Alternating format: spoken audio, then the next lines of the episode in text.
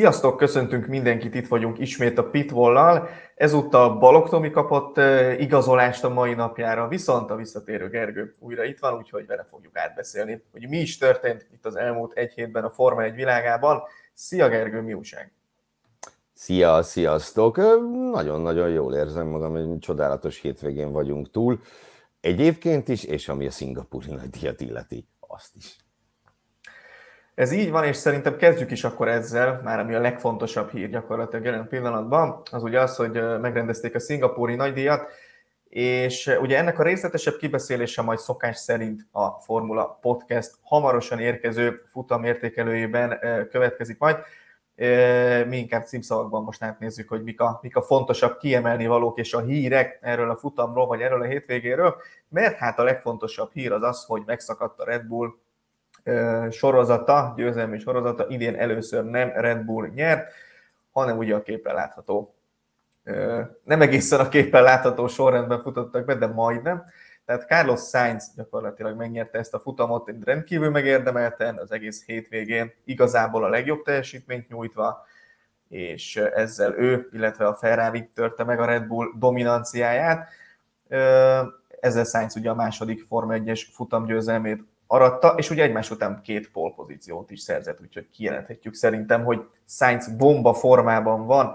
A második ugye Lando Norris lett a McLarennel, akit Sainz behúzott maga után, mint egy pótkocsit, a harmadik helyre pedig Lewis Hamilton érkezett, miután az utolsó körben George Russell falva tette a mercedes a harmadik helyről, úgyhogy így ez egy ilyen nagyon színes dobogó lett most Szingapurban. Tehát megszakadt a Red Bull győzelmi sorozata, Verstappen 5 Perez pedig csak 8 lett most, úgyhogy, úgyhogy most e- nem volt jó az RB19-es, ez már főleg ugye egy körön látszott, aztán a versenytempó meg igazából lényegtelen is volt onnantól kezdve, úgyhogy, úgyhogy idén először kapott ki a Red Bull, és hát ugye Lance Stroll is megtört valamit, nem Verstappen szériáját, hanem az autóját, illetve saját magát, méghozzá. Annyira, hogy nem tudott ott lenni a vasárnapi futamon, de nem csak ő, hanem az autója sem, tehát nem ült be a helyére tartalék pilóta, hanem egy Aston Martinnal találkoztattuk csak a rajtrácson, és az egy sem szerzett pontot, mert Alonso végül is nem tudott vele érdemi eredményt elérni. Szerzett viszont pontot Liam Lawson, ez vele először fordult elő, mióta ugye először Hollandiában beülhetett Daniel Ricardo helyére ebbe az Alfa Tauriba, úgyhogy azt hiszem, hogy ő Sainz mellett talán a másik nagy nyertese ennek a hétvégének. És akkor még beszéljünk egy picit a tabelláról, ugye Verstappen előnye most már 140 pont felett van, Perezhez képest, Hamilton pedig már a harmadik helyre jött fel, ugye ők Alonsoval meccselnek hosszú-hosszú hetek óta ezért a pozícióért, és most sikerült Hamiltonnak előzni, 10 ponttal került Alonso elé, Russell most már a hibájával kezd jelentősen leszakadni itt a, a Best of the Rest címért zajló küzdelemből, illetve ugye most már Sainz is kezdi leszakítani magáról Lökler, és akkor még egy dolog, tulajdonképpen a Ferrari ezzel a sikerével és a monzai remeklésével jelentősen megközelítette a Mercedes-t a második helyért zajló csatában, már csak 24 pont a hátrány, az Aston Martinról már ebből a szempontból beszélni sem érdemes. Nagyjából így lehet összefoglalni, nem tudom, volt egy három perc, mire ezt minden soroltam, és még ugye sok mindent nem is érintettünk. Gergő, te hogyan élted meg ezt a hétvégét? Mennyire vagy boldog azzal, ami történt? Mennyire vagyok boldog? Nézőpont kérdése. Nyilván majd itt a a Formula Podcast futam értékelőjében fogok erről részletesebben beszélni, már nem a boldogságomról, hanem a versenyről. Ugye itt az inzerten azt szerepel, hogy Sainz törte meg a Red Bull sorozatát, igen, de voltak éppen azért a Red Bull törte meg a Red Bull sorozatát, azt hiszem ez így lenne pontosabb. Elképesztő, hogy mennyire nem működött el az autó. Ugye már a szabad edzésektől kezdve úgy tűnhetett, hogy valami történni fog, valami mást fogunk látni ezen a hétvégén, mint szoktunk, de nyilván azért azt annyira vagyunk már rutinosak mindannyian, hogy tudjuk, hogy a, előfordul az, hogy a szabad edzésen, amit látunk, az nem felel meg úgymond a valóságnak és a tényleges erőviszonyoknak, és váratlan módon most teljesen megfelelt neki. Sainznak ez egész biztos, hogy élete hétvégéje volt, egy gyönyörű volt, most épp úgy alakult, hogy először szabad edzést is végignéztem, és hogy, ahogy fölépítette sessionről sessionre ezt az egész hétvégét, az csodálatos volt, és hát a végén, amit csinált, az a, az a stratégiai meglátás, hogy ő Lando norris húzza magával, és amit ő magyaráz el a csapatnak, gyakorlatilag... Igen, ez beszédes, ez azért beszédes egyébként, hogy ő magyaráz, ez, ez direkt van, srácok, értsétek meg. Az egészen parádés volt, és, és hát a képen látható srác meg, úristen, én te, teljesen el vagyok vette a gyerektől. Önmagában az is, hogy érted a harmadik hétvégén, ami tulajdonképpen a második teljes értékű hétvégét, hiszen ugye amikor szombat reggel szólnak, hogy ha hó be kéne ülni, azért az úgy nem az igazi. Beviszi a Q3-ba ezt az autót, ami nem nagyon szokott ott járni, kiütve ezzel Max verstappen majd behúzza a csapat idei legjobb eredményét. Hát igen, ehhez nem kell mit hozzátenni. Parádés, parádés. Abszolút parád, és még annyit akartam ezt hozzátenni, hogy Sainz igazából tényleg Monzában is szerintem nagyon hasonló teljesítményt nyújtott, csak ott az autó nem volt alkalmas arra, hogy a Red Bullokat ténylegesen meg tudja verni. És, Óriási és igazából... Formában van. Óriási formában van. Abszolút, abszolút óriási formában van, ami azért érdekes, és ezzel szerintem lassan le is zárhatjuk a futam rövid értékelését, hogy a szezon első felében szerintem nem volt kérdés, hogy Leclerc a jobb Ferrari pilóta akkor is, hogyha hibázgatott, akkor is, hogyha voltak gondjai, Lökter annyival gyorsabb volt, annyival többet tudott kihozni, hogy nem volt kérdés. És az elmúlt időszakban ez szerintem legalább ennyire egyértelműen megfordult. Most már hetek óta arról tudunk beszélni, hogy Sainz a Ferrari igazi első számú pilótája. Most nyilván egy hétvégén nincs első számú pilóta így kimondva, de most Sainz valószínűleg ezt, ezt próbálja bebetonozni. Úgyhogy... Egyet, bocs, hadd fűzzek még ezt hozzá, hogy uh, ugye Löklerről szól évek óta úgy a közmegegyezés. Én is rengetegszer elmondtam, meg így is gondolom, hogy az egyik, hanem a legjobb időmérős menő a mezőnyben. És most meg lehet nézni, Ferrari zsinórban két polt szerzett, és mind a kettőt Carlos Sainz szerezte. Arról nem is beszélve, hogy ha jól számoltam, akkor még mindig igaz az, hogy az övé a legjobb átlagos rajthely a teljes mezőnyből. Igen, ez egyszer ugye megborult itt talán a nyári szünet előtt valahogy, és azóta, vagy nyári szünet után, nem tudom pontosan, de egyszer, egyszer elvesztette ezt a helyezést, és most szerintem megint, megint ő. A Red Bullok gyengélkedésével ezt ő most visszaszerezte, meg a két pollal. Szóval tényleg elképesztő formában van, és azért elég furcsa az, és akkor részemről tényleg ezzel zárjuk, hogy, hogy közben meg az ő maradása kérdéses. Azért ez fura. Forma 1-ben nem mindig teljesítmény, meg forma, meg ilyesmi alapján dőlnek el ezek a dolgok. Egy apró side hír gyakorlatilag, ugye itt láthattuk, nem láthattuk, de itt volt először az FIA direktíva, az új FIA direktíva szerint átalakított szárny megoldás mindegyik autónál, már akinél kellett persze átalakítani bármit is. Ezt azért sokan megmondta, úgy gondolták, vagy, vagy arról beszéltek, hogy a Red Bullt ez visszafogta. A Red Bull ezt kategorikusan tagadta, hogy ez nem így van. Én azt gondolom, hogy majd a következő futamokon derül ez ki. Hogyha ott is visszaesett a teljesítmény, akkor de. Ha pedig ott most mondjuk Japánban visszatérnek az ére ugyanakkor a fölényen, akkor, akkor ez a kérdés nem kérdés. Na de erről majd beszéltek ti Sanyival a, a Formula Podcastben, és akkor összegezzük szerintem, hogy milyen hírek mozgatták meg itt a Forma 1-es közeget múlt hétfő óta. Még egy picit csatoljunk rá hétvégére, hiszen említettük itt Lawson pontszerzését. Mm, és ugye, és ugye igazából Ricardo helyére ült be, akinek már Red Bull ülést vizionáltunk itt többen, hogy, hogy majd oda fog ülni. Most pedig az a kérdés szerintem, hogy lesz-e, lesz-e ő Alfa Tauri pilóta idén. Ehm, és ugye Ricardo most volt először ott a pedokban a kéztörése óta, de nem lehetett vele beszélni hivatalosan, nem lehetett tőle kérdezni, média csend volt körülötte, de ott volt már a pedokban és megmutatta magát hát zajlanak a találgatások arról, hogy neki milyen szerepe lesz, meg Lawsonnak milyen szerepe lesz. Hmm, mit gondolsz te erről? Hát szerintem sokkal egyszerűbb lenne bármit gondolni, hogyha nem a Red Bull családról és nem Helmut, Helmut Márkóról beszélnénk, mert azért azt szerintem megegyezhetünk, hogy ilyen pilóta ügyekben ők a legkiszámíthatatlanabbak.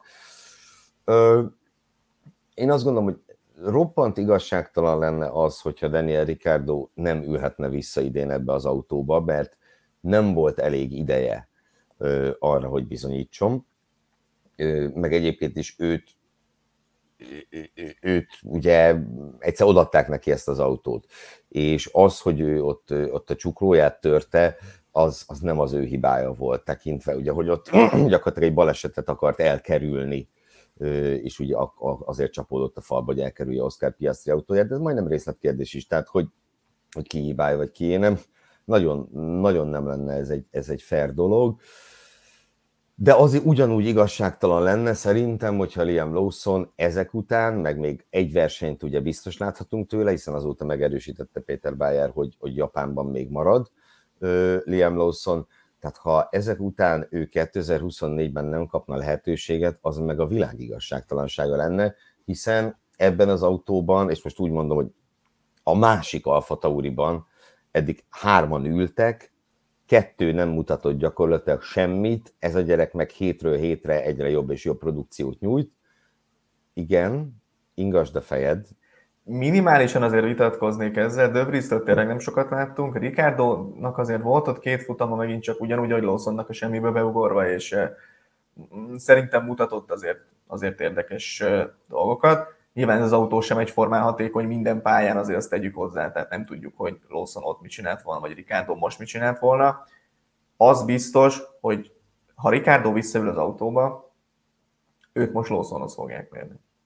És ez, és, ez, és ez, most egy, ez, ez most egy magas mérce lesz. Tehát a Ricardo-nak nem tetszettek korábban azok a dolgok, hogy milyen teherrel vagy nyomással kell megküzdeni. Ha most visszaül Japán után, lesz rajta nyomás az biztos, hogy lesz rajta nyomás. Bőven, bőven lesz rajta nyomás. Én azt gondolom, hogy Sergio Perez hátradőlhet, ami 2024-et mm. illeti, tehát ezután én nem nagyon tudom elképzelni, hogy, hogy akkor most azt mondják, hogy na jó, gyere Daniel, ülj be a Red Bullba, azt én nagyon furcsálnám. És hát jövőre meg tényleg Helmut Márkó legyen a talpán, hogyha egyáltalán ő lesz még az, aki dönt az Alfa Tauri, vagy akár hogy fogják hívni a Hugo Bulls Racinget. Szóval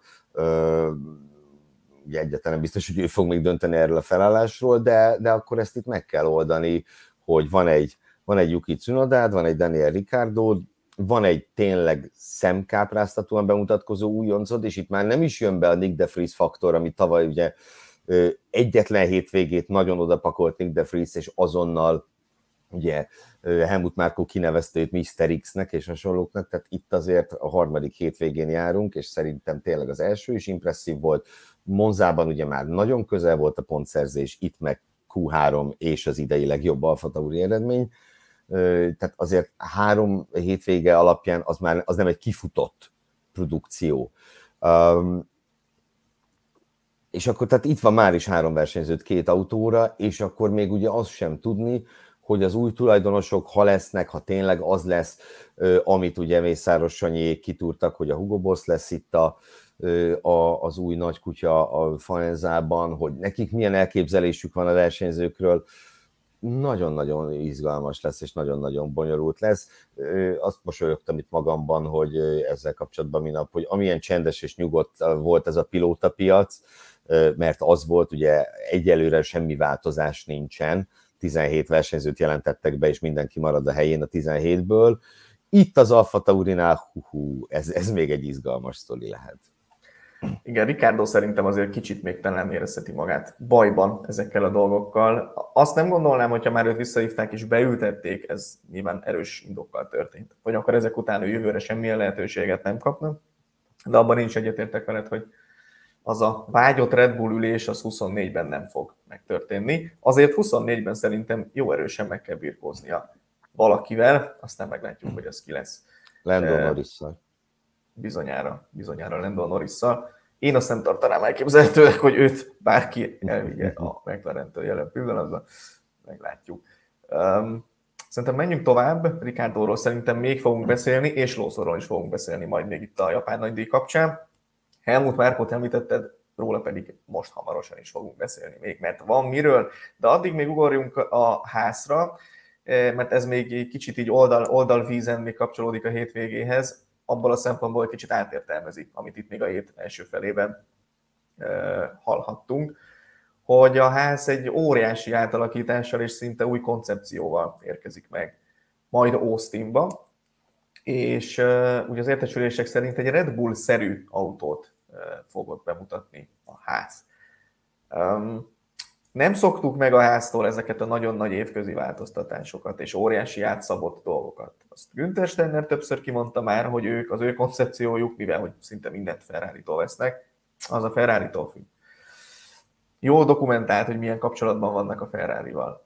És pontosan ezért merült fel az sokakban, hogy mi van, hogyha ez az új koncepció igazából a Ferrari próbálkozása, e, potenciálisan a ház költségvetéséből, és megnézik azt a házon, hogy egy ilyen verzió, ez mit mutat a gyakorlatban a pályán, és abból mit lehet majd kihozni, és adatokat gyűjtenek gyakorlatilag 2024-re, amiről ugye ők már ezt kimondták, hogy egy teljesen új autót fognak hozni. Na most ezek után, hogy nem ők hozzák az új autót, hanem a ház hoz egy, egy ilyen, nem tudom, beta verziót már idén, az azért minimum gyanús.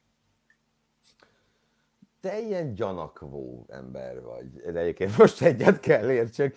Amellett, amellett, hogy nyilván a ház esetében teljesen és totálisan indokolt a koncepcióváltás, ez most tényleg csodálatos módon Kevin Magnussen pontot tudott szerezni, de azt, tehát hogy ez annak köszönhető, ugye, hogy, hogy Sergio Perez úgy döntött a hajrába, hogy Alex Albont így odébb teszi, aki nem látta ezt a videót, nézze meg. Tehát a, ugye ez nem látszott a közvetítésben, amiért Perez büntetést is kapott, amivel aztán maradt a helyén. Na mindegy, tehát ez is benne volt Magnussen pontszerzésében, de összességében hát a szezon eleje óta egyértelmű, hogy ezzel az autóval nem lehet versenyezni. Ezzel az autóval időmérős kört lehet futni, nagyon is jót, ugye most mindkét ház top 10-ben volt, Magnussen a harmadik sorból rajtolt, de ez az autó, ez gumit eszik folyamatosan. Ö, tényleg kezdem azt mondani, hogy üzemanyag helyett abroncs hajtja, és oda tünteti el az izét. Ö, tehát, hogy e, ez teljesen fölösleges tovább toldozgatni, fordozgatni, mert egyértelmű, hogy az autó nem működik.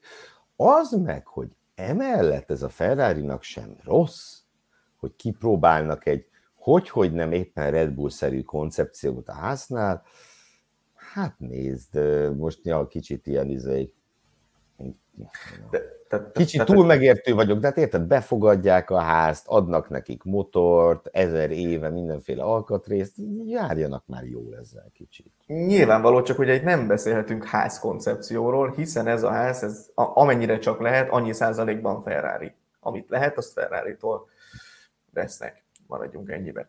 És hát innentől kezdve az, hogy ők koncepciót váltanak, tehát nem a sajátjukat cserélik saját erőből gyakorlatilag, hanem tehát valamiféle, hogy mondjam, üzlet ennek van a hátterében, úgyhogy, úgyhogy kíváncsi a várom egyébként, hogy mire lesz ez jó, és ugye azért mondtam, hogy valamilyen szinten a hétvége ezt újra értelmezi, mert hát az előző két hétvégén ez a Ferrari, ez, ez az idei legjobb formáját mutatja gyakorlatilag. Főleg ami a versenytempót illeti, mert az egy körön korábban is voltak biztató próbálkozásaik. És, és a háznak is ugye most azért az elmúlt futamokhoz képest nem volt annyira rossz futama. Oké, okay, igen, a pontszerzéshez kellett szerintse, de mégiscsak azt mondom, hogy nem voltak annyira vállalhatatlanok itt gumikezelésből, mit amennyire ők egyébként teljesen értelmezhetetlen szinten szoktak lenni.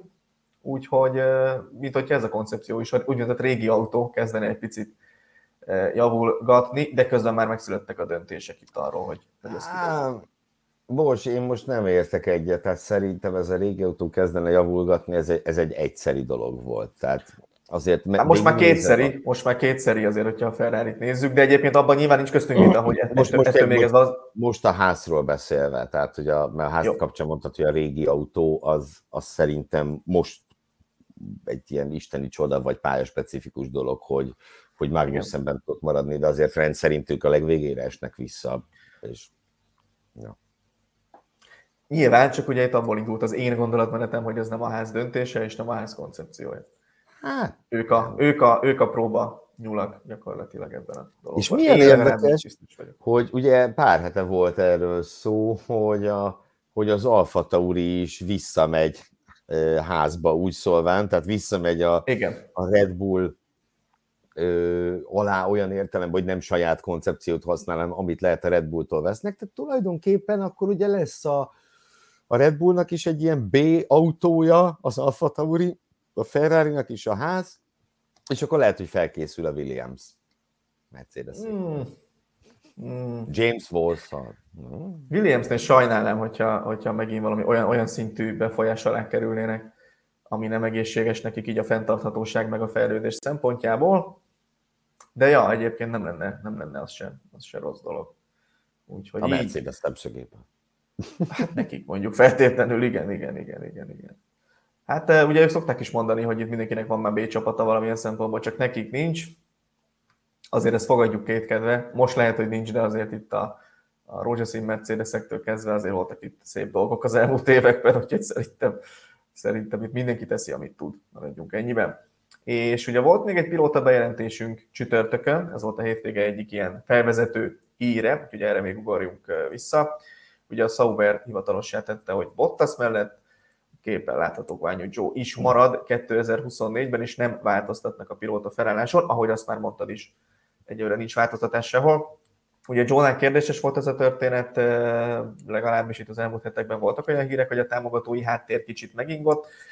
Mm, én egy mondatot emelnék ki a közleményből, mégpedig azt, hogy Joe szerint itt ennél a csapatnál minden csak 2024-re szól, és utána egy teljesen új projekt következik. Valószínűleg ez azért részben szerepet játszott abban is, hogy őt akkor megtartották. Most nem kezdünk bele a változtatásba, és 24 végén húzunk egy vonalat. Egyértelműen, amúgy imádom ezt a képet, tehát a, tökéletesen kifejez az f két divat diktátora, ugye Bottas a haj bajusz kombóval, Joe meg, hát azért szerintem csak Louis Hamilton öltözködik extrémebb módon ő nála.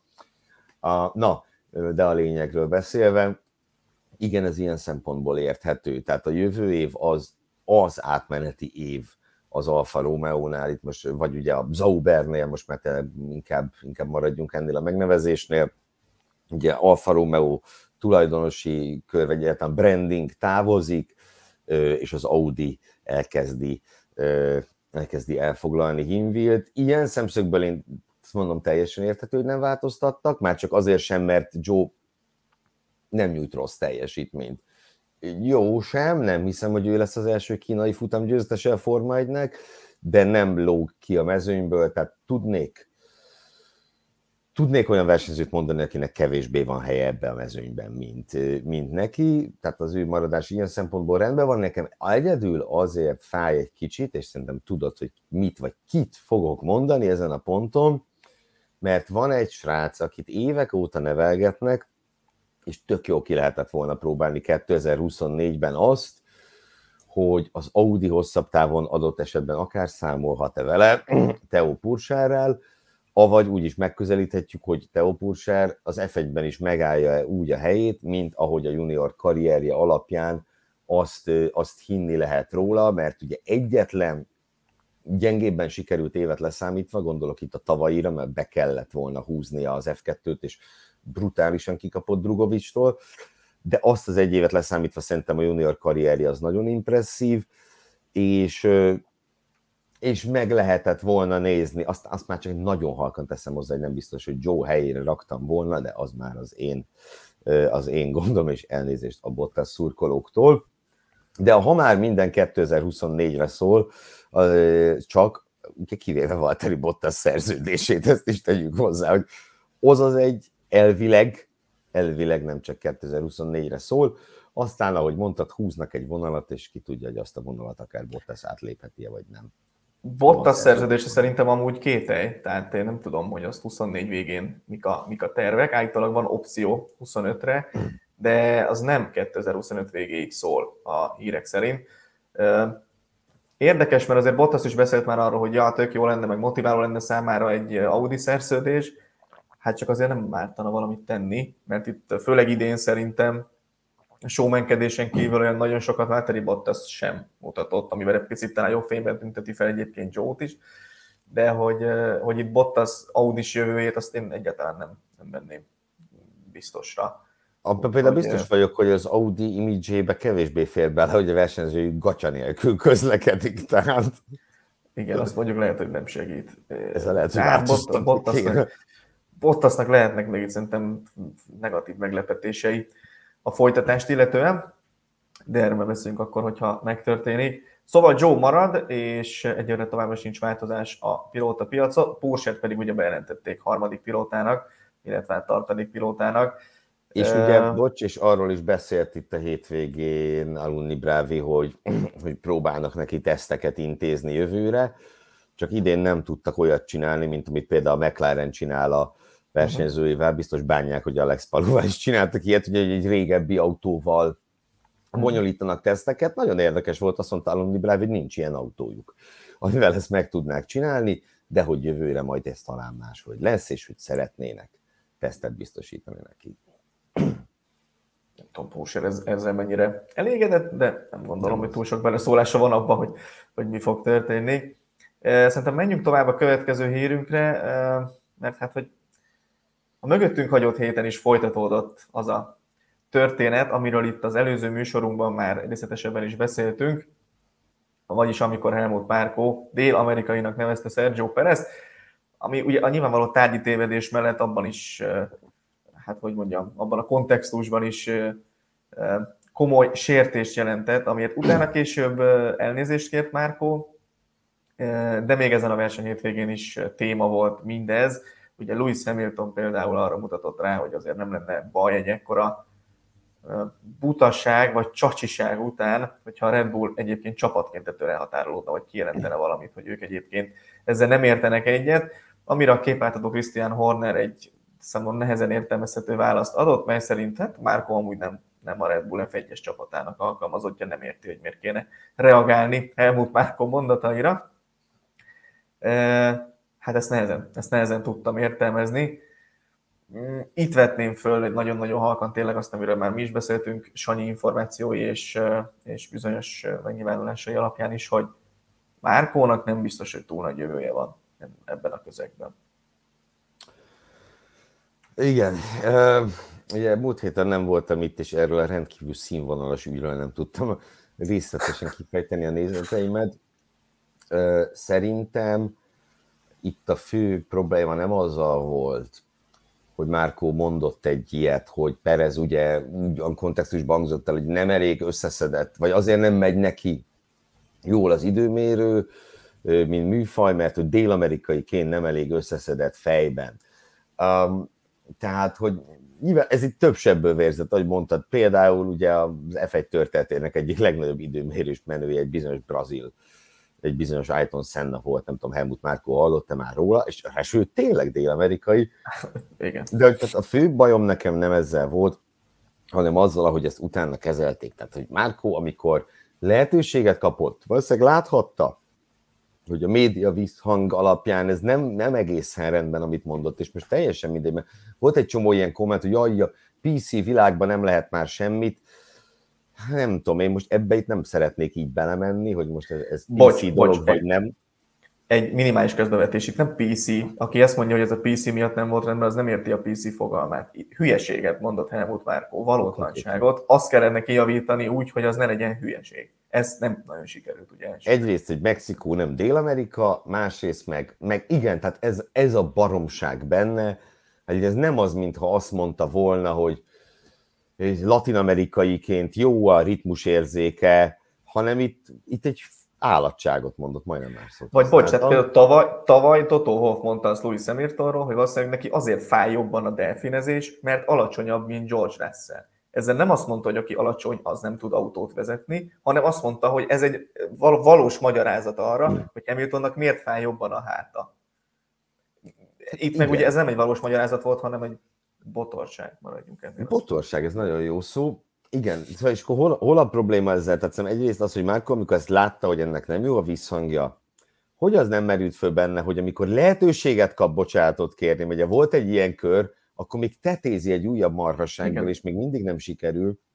És azt is tegyük hozzá, hogy ugye élt is kaptunk, hogy ezt az egészet a sajtó fújta föl. Na most Sergio Perez a saját szájával mondta ki, hogy egyébként ez nagyon sértő volt, pontosabban lenne, ha nem ismerné Helmut Márkót. Na, egyébként ez mindent elmond Helmut Márkóról, azt hiszem. Tehát ez, tehát, hogy... az, az ő megítélését ez így, ez így ki is emelte tulajdonképpen. Igen, tehát elnézést, de hogyha az érintett úgy találja, hogy már pedig ez a megnyilatkozás, ez, ez sértő, vagy sértő tud lenni, akkor ezt nem a sajtó fújja föl. Azt hiszem, és akkor ugye utána meg tényleg, amikor Christian Hornet erről megkérdezték, és nekem itt a legnagyobb bajom az egésszel, akkor miért nem lehetett annyit mondani, hogy igen, jeleztük Helmutnak, hogy ez nem volt egészen rendben. Pont, téma lezárva. Ehelyett előjönni az, hogy nem a Red Bull Racing alkalmazottja, mert valóban nem az. Ez tény. De most fú, gyorsan akartam párhuzamot mondani, és nem tudom. Tehát én nem hiszem, hogy csak tehát, hogy ott van, könyörgöm, mindig. Hát a, Red, a Red Bull, a Red Bull, éve. A Red Bull szerelésében a Red Bull képviselve tárgyal és ad nyilatkozatokat. Ad Nincs? Ilyen, nem a Red Bull F1-es csapatának alkalmazottja. Ez Christian Horner részéről majdnem azt mondom, hogy a megszokott arrogancia és a médiának, meg a sokszor az olvasóknak, a szurkolóknak a semmibe vétele, vagy hülyének nézése, hogy hát ezt akkor tényleg fogadjátok el. Hogy Mondok egy nagyon jót, bocsánat. Itt a Pitwall című műsor következő percében én nyújtok egy Bottas díjas alakítást. Mindjárt. Ja és mondjuk erre te azt mondod, hogy hát Gergő nem a Pitwall alkalmazottja, hanem az Autosport és Formula magaziné, tehát miért kéne most itt bármit ezzel kezdeni? Nem? Igen. Hát ilyen egyszerű.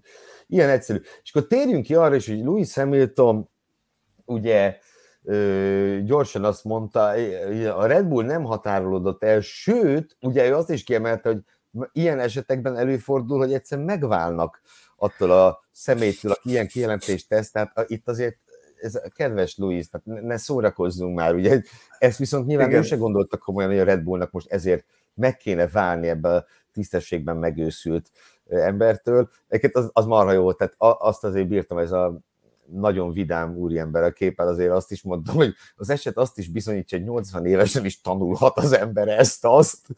Nézzük igen, el igen, Márkónak. Igen. Tehát így, hogy nem azt mondta, hogy idős korára tekintettel legyünk elnézőek. Jaj. Na minden. Igen, nyilván Hamilton, azt... Hamilton is, Hamilton, bocs, tehát Hamilton ugyanazt a dolgot erősítette, amiről múlt héten szintén beszéltünk, vagy már két hete, hogy a Red Bull és a Mercedes között megint van egy kis értetetlen oda-vissza a szurkálódás, bármi történik, arra a másik azt kiemeli, azt arra lecsap, azt, azt felerősíti. Itt is most Hamiltonnak nem tudom, mennyire volt szüksége erre, hogy ezt ezt mondja, de mondom nálam a héten Christian Horner a díj ezzel a megnyilvánulásával, hogy amúgy Márkó nem Red Bullos. És csak így Hamiltonhoz még egy dolgot, mert ezt úgy rögtem, én nem tudom, egy óra különbséggel írtam meg, melyik nap volt, csütörtökön vagy pénteken, aztán csütörtök, egy óra különbséggel én írtam meg mind a két nyilatkozatot a formulára. Ugye egyszer Max Verstappen elmondta, hogy az úgynevezett Wikipédia ügy, ugye azok kedvére, akik egy kő alatt töltötték az elmúlt heteket, ugye Toto Wolff azt mondta a tízes győzelmi sorozatáról Verstappennek, hogy ez, ez fölkerül a Wikipédiára, és azt senki nem olvassa, ez nem érdekes. Ugye Verstappen erre azt mondta egyrészt, hogy hát Wolf azért volt itt pissed off, tehát kibukva, mert szarversenyük volt, bocsánat, de ez mondta Verstappen, és ebből fakadt ez, majd fölhívta figyelmet arra, hogy szerinte nem kéne más csapatok ügyeivel foglalkozni a Mercedesnek, majd jött Lewis Hamilton, és elkezdett más csapatok ügyeivel foglalkozni.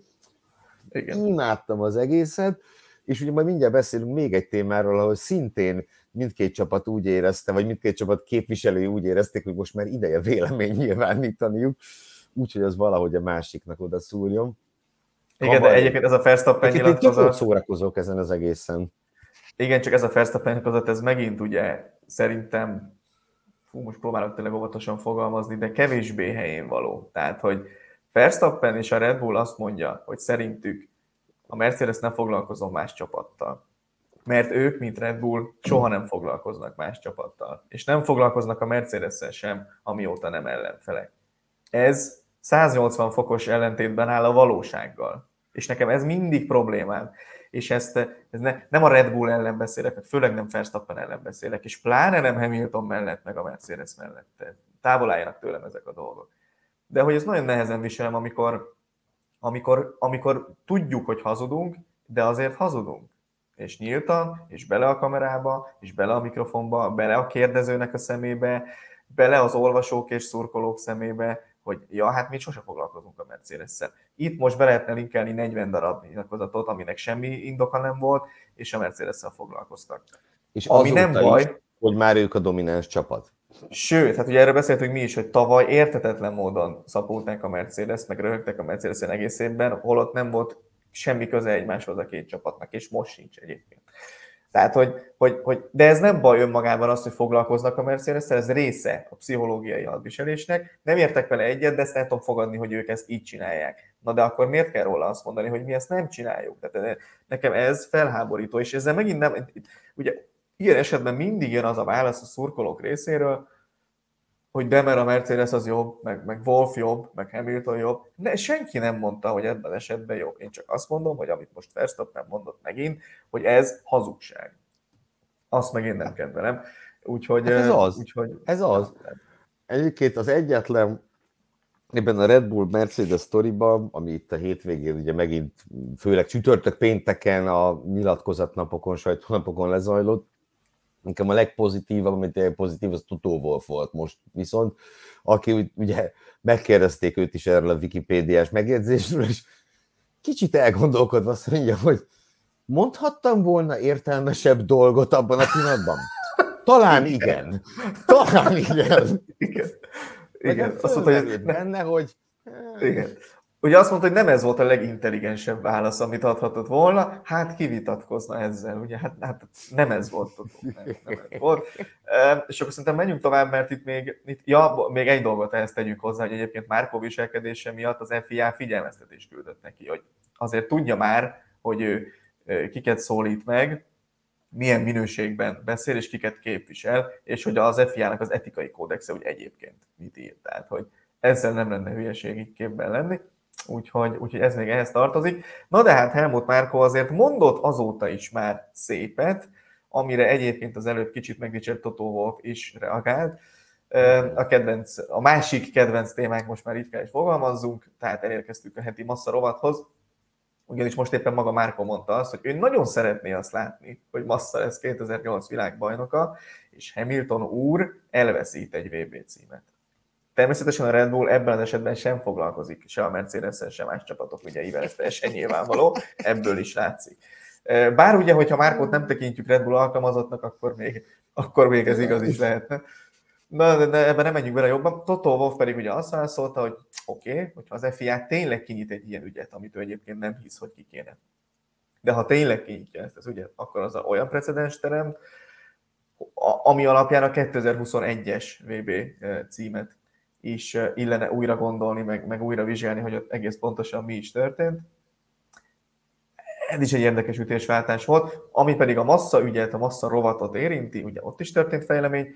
Egyrészt Massa ügyvédi csapata értesítést küldött mindenkinek, akinek úgy gondolták, hogy értesítést kell küldeni, arról, hogy minden dokumentumot kötelesek megőrizni. Itt ebben az akkori Ferrari, az akkori Renault, az ING, mint Renault főszponzor, Pat Simons és Steve Nielsen, aki most egyébként FIA alkalmazott, akkor mondjuk a Renault egyik vezető képviselője volt. Tehát, hogy minden dokumentumot őrizzenek meg 15 évvel ezelőttről. Hmm, oké. Okay. Egyébként meg Bernie Eccleston azt mondta, hogy itt masszát csak a pénz érdekli, itt semmi más nem remélhet és erről szól az ügy. Hát így, itt, itt tartunk most éppen, szeptember 18-án napközben, hogy Bernie Eccleston szerint a pénz masszának számít. Massza ügyvédei pedig a 15 évvel ezelőtti dokumentumokat szeretnék látni. Jó. Jó, hát reméljük megvannak. Most erre nem tudok többet mondani. Én inkább Wolf Márkó szemszögéből közelítenék. Ugye Márkónak itt is a... Tehát nem bírta ki, hogy, hogy ne legyen egy ilyen jó kemény odamondás. Tudod, van ez, amikor uh, Márkónál külön, de talán azért veled is megesett már életedben, amikor azt mondta, hogy most így jól oda mondok valamit, mert ugye nem csak annyit mondott, amit idéztél, hanem még azt is hozzátette, hogy hát ha Mr. hamilton úgy sem érdeklik a statisztikák, Igen. nyilván utalva ezzel Toto Wolfnak a Wikipédiás izéjére, Igen.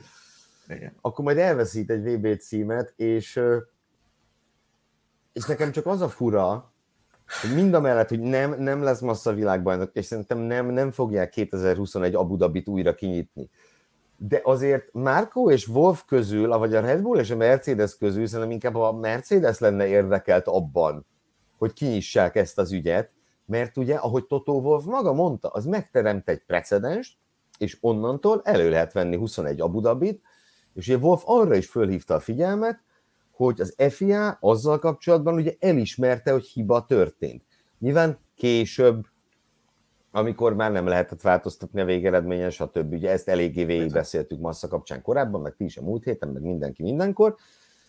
De ugye ilyen szempontból azt kell mondjam, hogy itt nem Helmut Márkónak kéne, hogy az érdekében álljon, hogy ez az ügy kinyíljon, hanem a Mercedesnek, és szerintem lennének olyan emberek a Mercedes házatáján, és nem mondok neveket, akik kiegyeznének az, hogy Louis Hamilton ugyanúgy hétszeres világbajnok, csak mindet a Mercedes-szel nyerte, Felipe Massa világbajnok, Max Verstappen meg most megy a másodikért. Tehát itt csak ennyit, hogy szerintem Márko, és ezzel akartam zárni, Márko, amit itt mondott, az megint bizonyos szempontból ugyanúgy a hülyeség, szóval tudnám illetni. Főleg úgy, és ezt akartam még hozzátenni, hogy ugye ez már az említett Perez ügy után hangzott el Helmut Márkótól. Tehát, hogy ott már belekerült egy olyan spirálba a hülyesége miatt, minden tisztelettel, de, de, de ez tényleg az, hogy hülyeséget mondott. És akkor ezt most megtetézte azzal, hogy most mondott még egy másikat, amiben nem gondolt bele, hogy azzal mit is mond. Csak az előző képen látható kedves mosolyát villantotta fel, hogy hát ő egyébként, egyébként így.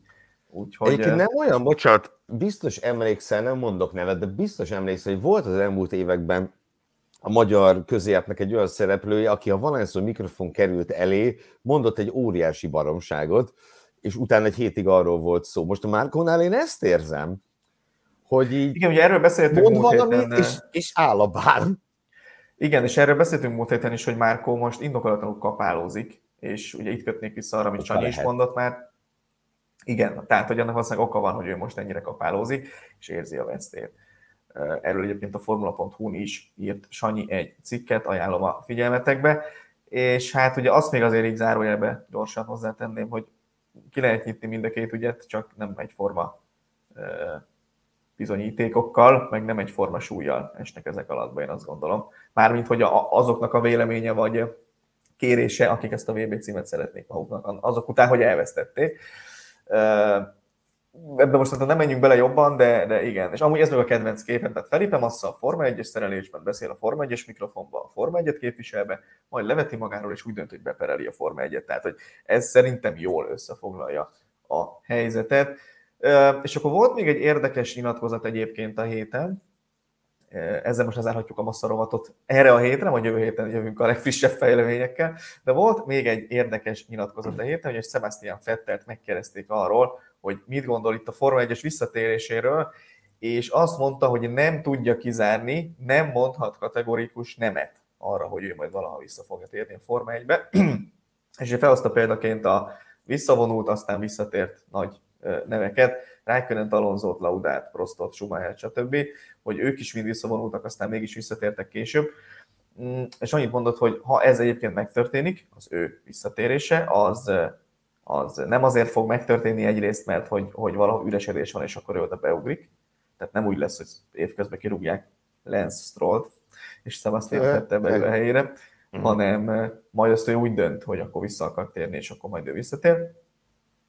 Másrészt pedig azt mondta, hogy ez ha megtörténik, akkor ez nem sokára fog megtörténni, hiszen egyébként azért kezdő is benne lenni a korban, nincs neki már tíz éve arra, hogy itt gondolkodjon az, hogy vissza akar térni. Én, és ezzel én megnyitnám itt a vélemények nyilvánítását, én, mint Fettel egyik nagy tisztelője és rajongója, Időszentje.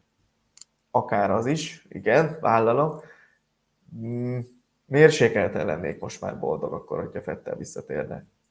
Jó az úgy. Jó az úgy, ahogy visszavonult. Az előtte levő éveket kicsit talán elhomályosította az utolsó fél éve meg a visszavonulása. Jó ez így. Más, más szerepkörben kéne neki tevékenykedni szerintem. Nekem erről így elkezdett beszélni, nekem eszembe jutott egy sokszoros bajnok német versenyző, aki az F1-be beszálló német autógyár gyári csapatával úgy döntött, hogy segíteni fogja az indulás éveit, én nem tudtam nem gondolni az Audira. Igen. Amikor Fettel ezt elmondta, ugye épp lehet, hogy csak az időzítés miatt is olyan értemben nyilván nem szándékos, de hogy a múlt héten sok szó esett, nyilván Joe bejelentése meg a többi kapcsán, akkor most kik is lesznek az Audi pilótái, Carlos Sainz kapcsán hogy hetente elhangzik különböző fórumokon, hogy ő lesz az Audi pilótája, és nem tudom.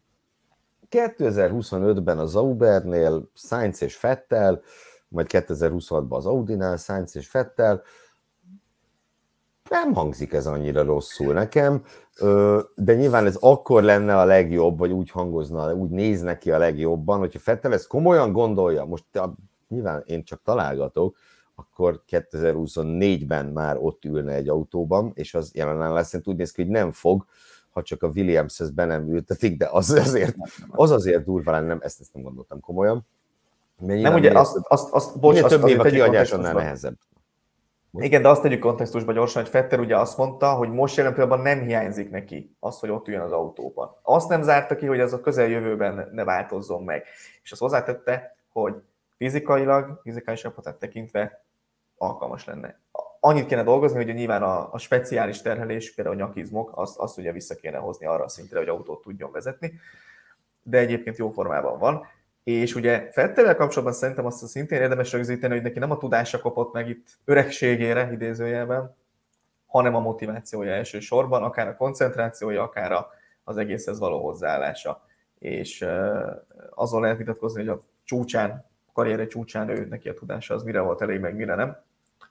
De azt gondolom, hogy azzal nem nagyon érdemes vitatkozni, hogy top pilóta volt, és nem a tudása lett kevesebb. Tehát, hogyha őt motiválni tudná egy projekt, egy ember, egy autó, egy bármi, annyira, hogy ő visszatérjen, akkor abban lehetne fantázia.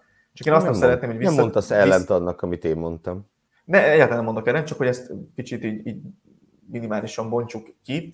Tehát, hogy, hogy szerintem, vagy azt nem szeretném látni, hogy Fettel elcsábítja valami, valaki valamilyen módon, visszatér, és aztán mondjuk négy futam után megint azt a motiválatlan Fettelt látjuk, akit szerintem a pályafutása utolsó éveiben, és akkor ezzel szerintem nem mondtam erőset.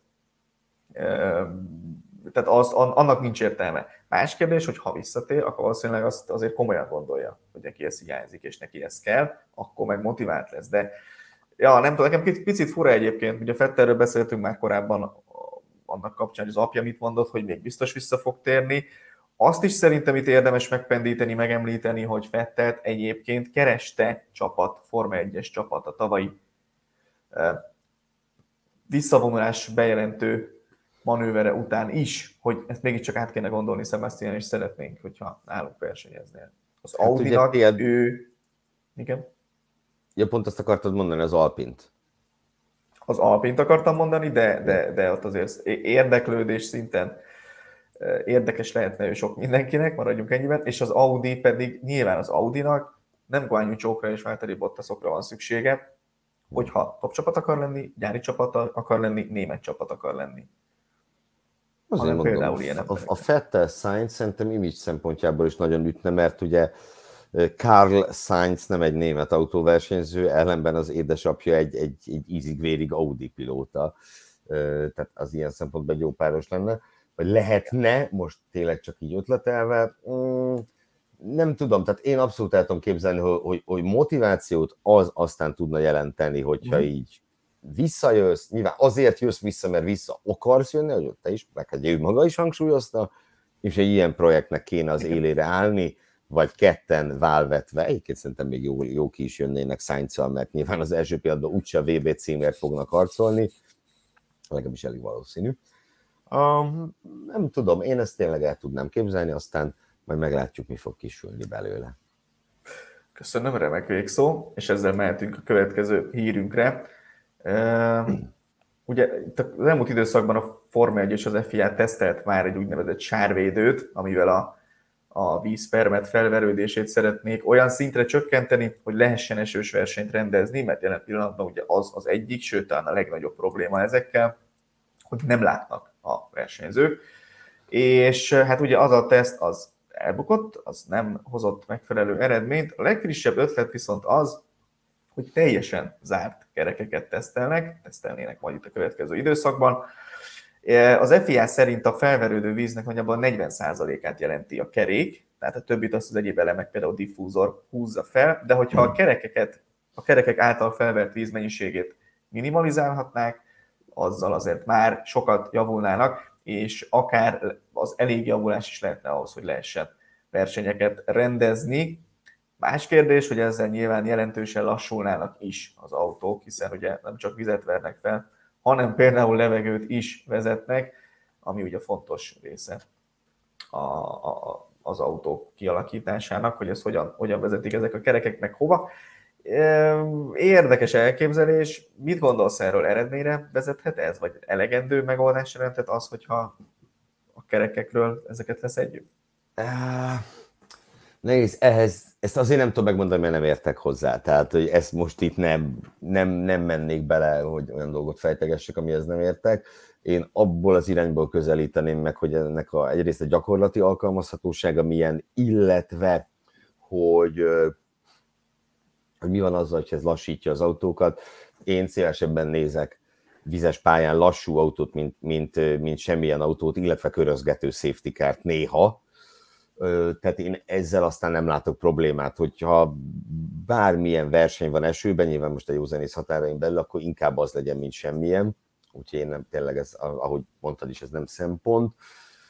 Valószínűleg ez úgy tudna működni, mert nyilván ezt nem lehet, tehát egy, a sárvédőt se lehetett volna, ezt meg, hogyha mondjuk olyasmi lesz, mint a Formula ebben, ugye egy ilyen ö, lezárt valami, akkor azt nem lehet verseny közben föl meg lepakolászni, tehát én azt tudom elképzelni, hogyha ez egy olyan, hogy ez egy olyan elem legyen, amely, hogyha nem tudom, a rajt előtt egy órával úgy látszik, hogy komoly esély van esőre, akkor szépen kötelezően fölrakatni mindenkivel, és így versenyeztek.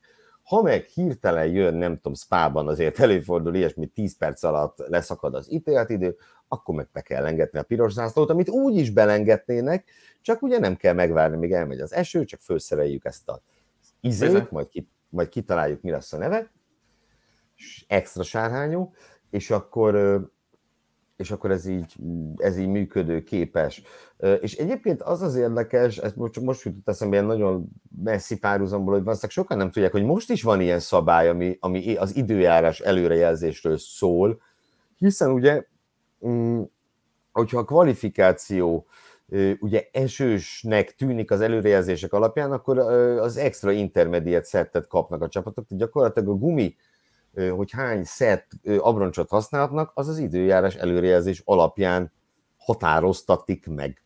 Hát meg ugye például rajtoknál, hogy milyen, milyen gumin kötelező rajtolni. Például és ugye van a kötelező gumi a rajtnál, igen. bizony. Bizony, bizony, Itt is bizony. lehetne kötelezően esősé nyilvánítani a futamot, és akkor ezeket fel kell szerelni. Egyébként nyilván ezeket egy első szárnyatorkóppal is elég viszonylag könnyű cserélni ezeken az autókon, nem tart itt nagy sokáig egy ilyen művelet, ezeket is hasonló módon ki lehet alakítani. A fejlesztési verseny majd arra fog szólni, hogy ki tudja gyorsabban felrakni, jó nem, de, de, de hogy tehát szerintem ez egy kivitelezhető megoldás lenne. A kérdés az, és ezt valóban nem tudjuk mi megítélni jelen pillanatban, hogy elegendő-e ez a megoldás ahhoz, hogy ezt ezt meg lehessen lépni. Én azt hiszem, ennyit akartam mondani, bíró úr, köszönöm. Oké, és akkor a végére maradt még egy pletyka. Mick Schumacherről van szó, ugye ő nem fog ülés kapni 2024-ben, ez azért kijelenthető. Bár többször is elmondta most az utóbbi hetekben is, hogy de hát ő azért szeretne, meg, meg, meg ő mindent mm. akar, meg, meg neki nagyon kéne, és őt igazából a képáltató Günther tette tönkre, meg a ház és az igazi mikket, ugye ezt többször is kihangsúlyozta, hogy az igazi mikket még nem láthatta a világ. Ennek ellenére az a plegyka merült fel, hogy Mick Schumachernek lehetősége lenne az Alpin hosszú távú projektjébe, a VEC projektjébe, a Hypercar projektjébe beszállni és ott versenyezni. Ezt el tudnám képzelni. Én is. Én is. Itt nyilván azt kell neki mérlegelnie, meg a menedzsmentnek, bár lehet, hogy az F1-es karrierje alakulását tekintve lehet jobb lenne, ha ő döntene valamiről, és nem a menedzsmentje. Na mindegy. Hát én, na, szerintem nem csak Günther Steinerem múlott ez a sztori, zárójel bezárva. Tehát azt kell mérlegelni, hogy látnak-e még esélyt a, a Formula 1-es szereplésre, mert ha látnak már nem jövőre, de mondjuk 2025-ben, akkor lehet, hogy megéri még egy évet így eltölteni a Mercedes kötelékében. Nem egy, tehát egy F1-be vágyó per visszavágyó versenyzőnek nem egy rossz hely. Sőt, nagyon jó hely, ahol Mick Schumer most van. De hogyha ők, ők úgy őszintén, reálisan magukban nézve úgy látják, hogy erre nincs, vagy csak csekély esély van, akkor, akkor ez egy nagyon jó irány lehet. Ez itt, amit láttok, tök szép, nem? Tehát, hogy azért Antonio Giovinazzi se járt annyira rosszul ezzel az irányjal, azt kell mondanom. És, és azért láthattuk már idén is, hogy, a, hogy az Endurance világbajnokságnak az ázsiója az, az rohamosan nő, és, és ebben biztos vagyok, hogy ez csak fokozódni fog. Ha megjön még a BMW, megjön a Lamborghini, megjön az Alpine, meg hát ha egyszer még a Honda is áthozza a világbajnokságra is azt az autót, amivel versenyeznek. Tehát, hogy ez csak fokozódni fog innentől, meg ugye már az Aston Martinról is azért lehet hallani, hogy talán még az sincs teljesen kizárva. És egy új projektnek az élére állni, mert nyilván nem ő lenne ott a legnagyobb endurance menő, de a Schumacher névvel a legismertebb név, az garantáltan az övé lenne ebbe a projektbe. Azt szerintem nem egy rossz irány, és, és én örülnék is neki, mert amúgy, tehát hogy mondjam, ugye a Formula Podcast miatt Formula Podcast Facebook csoportba kaptunk ezért eleget, hogy én, én továbbra is vállom a véleményemet, hogy szerintem Mick Schumacher nem volt azon a szinten, hogy, hogy ő megérdemeljen egy helyet a Formula 1-ben, de ettől még nyilván egy marha jó autóversenyző, és neki egy elit szériában van a helye, ami ha nem az F1, akkor jelenleg szerintem kettő ilyen elit széria van, az Endurance VB, meg az IndyCar. Mármint ebben a műfajban, tehát most nyilván nem a Rally VB, meg ezek. Értem, értem. A... Nem akartam csak, belekötni, ne ijedj meg. Csak hogy tisztázzuk gyorsan, és neki egy ilyen, ilyen szériában van a helye, és ilyen szempontból én tényleg még örülnék is, hogyha ez így alakulna. Abszolút el is tudnám képzelni, és, és jó, jó út is lehetne ez, meg szerintem nem zárja ki egyébként azt, hogy az Alpinnál mész egy ilyen autóval hat futamot, nem tudom mennyi lesz, vagy hogyan, vagy igazából mit, mit terveznek. Hm Amellett egyébként nem kizárt szerintem a Mercedes tartalékság, vagy hasonló. Tehát Toto Wolff hm. mindig arról beszél, hogy szeretnének Schumachernek egyébként lehetőséget biztosítani, hát akkor ez egy jó lehetőség. Itt a lehetőség. Így van, úgyhogy erről amúgy hivatalos kommunikáció nem érkezett, azért ez még csak plegyka, hogy ez így, így megtörténik. Het, kíváncsian várjuk. És akkor záró, záró gondolat tulajdonképpen az, hogy hétvégén jön a japán nagy díj, láthatjátok ja, közben Istenem. a programot. Elvileg nem lesz bajnokavatás, Gergőnek nem tetszik a program és a menetrend, és illetve hát az időeltolódás nem tetszik. De az Bocsánat, a az a fura, felé... hogy mindegyik időpont nullával kezdődik. Ez nagyon fura. Tehát nem egyessel, esetleg kettessel. Igen, igen, igen, igen, igen. Sérnyű. Lesz olyan is, amikor kettessel fog kezdődni, annak meg más nem fog majd örülni szerintem. E, e, elérkeztünk a szezonnak ahhoz a szakaszához, ahol már ilyen viták merülnek fel, még kell olyan korán, meg még kell olyan későn különböző sessionöket rendezni. Ez egyébként mondjuk a szabad edzéseknek a, a nézettséget, olvasottságát azért általában nem szokta felfelé kerekíteni. De majd erre még szerintem, szerintem kitérhetünk majd még később. Szóval az a kérdésem felét, hogy itt sorozatban a harmadik hétvégén is jó lesz-e a Ferrari, kitart a lendület, illetve a Red Bullnak akkor ez egy egyszerű kisítlása volt Szingapurban, és visszatér Japánban oda, ahova a Honda szeretné, meg Verstappen szeretné, vagy, vagy ez a direktíva ez esetleg kicsit visszafoghatta őket tényleg. Én nem, tehát azzal kapcsolatban még nem mernék nyilatkozni, hogy ebben mekkora szerepe volt az ominózus technikai direktívának, mert ő, Szingapurról gyakorlatilag a szezon eleje óta mondta a Red Bull, mondták a riválisok, mondták szakértők, hogy, hogy az egy nagyon necces helyszín lehet nekik, és ugye egyébként is valamiért, valamiért Szingapur olyan, hogy ott mindenki megremeg, ugye még a Mercedesnek is a leg-leg-leg dominánsabb korszakában is, hát volt, hogy kicsúszott a lába alól a talaj Szingapurban. Tehát még, én... még talán jobban is, mint most a Red Bullnak, tehát még volt, Hó, volt még is ennél rosszabb. Persze, persze. Tehát én itt nem vonnék le messze menő következtetéseket abból, amit láttunk, én csak fordítva, tehát hogy ezt megnyerte volna a Red Bull, akkor, akkor, tényleg, akkor mindet. Tehát, hogy akkor onnan nincs kérdés, ez Igen. nem történt meg. Én őszintén szóval egy erődemonstrációra számítok tőlük, legalábbis Verstappentől, nem lennék a mezőny helyében, hogy mit fognak kapni ezen a hétvégén számomra ez a legvalószínűbb forgatókönyv. A ferrari meg hát pontosan ez a, tehát ez a fő kérdés, amit mondtál, hogy egy, egy harmadik jellegű pálya Suzuka, más, mint Monza, más, mint Szingapúr, és inkább onnan közelítenek, hogyha itt is jó lesz a Ferrari, és mondjuk itt is ott tudnak lenni a második erőpozíciójában a Red Bull mögött, akkor, akkor lehet, hogy el kéne gondolkodni azon, hogy biztos kukába akarják-e dobni ezt az egész autót, ahogy van, Ja, Ja, az a nekem baj, egyébként, az a baj, igen, nekem egyébként a legnagyobb kérdés az Aston Martin. Tehát ott, uh-huh. mert ugye ez, ez egy, nem volt egyébként rossz a tempójuk, jó se, de tehát nyilván nem volt annyira szörnyű a tempó, mint, mint az, hogy Alonso végül utolsó lett, mert abban ugye minden benne volt büntetés, extra kerékcsere, elrontott kerékcsere, stb.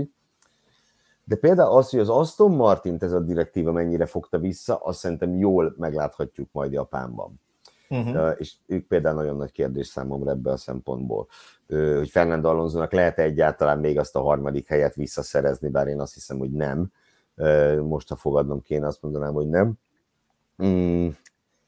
Ja, hát érdekes lesz, na. Csak ne legyen unalmas, mert elalszok, én ilyenkor aludni szoktam. Unalmas, mert akkor átkozni fogod, hogy fölkeltél rá. Pontosan. Ez így lesz. Úgyhogy tartsatok velünk hétvégén is. Mára pedig ennyi volt a Pitwall, köszönjük a figyelmeteket. Jön hamarosan tényleg a Formula Podcast futamértékelője, ezt mindenképpen hallgassátok meg. Olvasgassátok a formula.hu-t, a Formula Plus rovatunkat is, illetve az esti napi hírösszefoglalóinkat is ajánljuk figyelmetekbe. Lapozgassátok az Autosport és Formula magazin múlt héten megjelent legfrissebb számát, amit megtaláltuk egyébként a webshopunkban is. Iratkozzatok fel a YouTube csatornánkra, kövessetek minket a közösségi médiában, és tényleg nézzétek hétvégén a japán nagy díjat. Pitfall pedig szokott időben tulajdonképpen jövő héten, hétfőn este 7 órakor várható legközelebb. Legfrissebb információink szerint mind a hárman rendelkezésre állunk majd. És, és a, a napot. Igen, azt mondom, hogy jelenlegi legfrissebb információk szerint ez így lesz, aztán majd meglátjuk. De tartsatok velünk akkor is mindenképpen, addig is legyetek jók, sziasztok! Minden jót, sziasztok!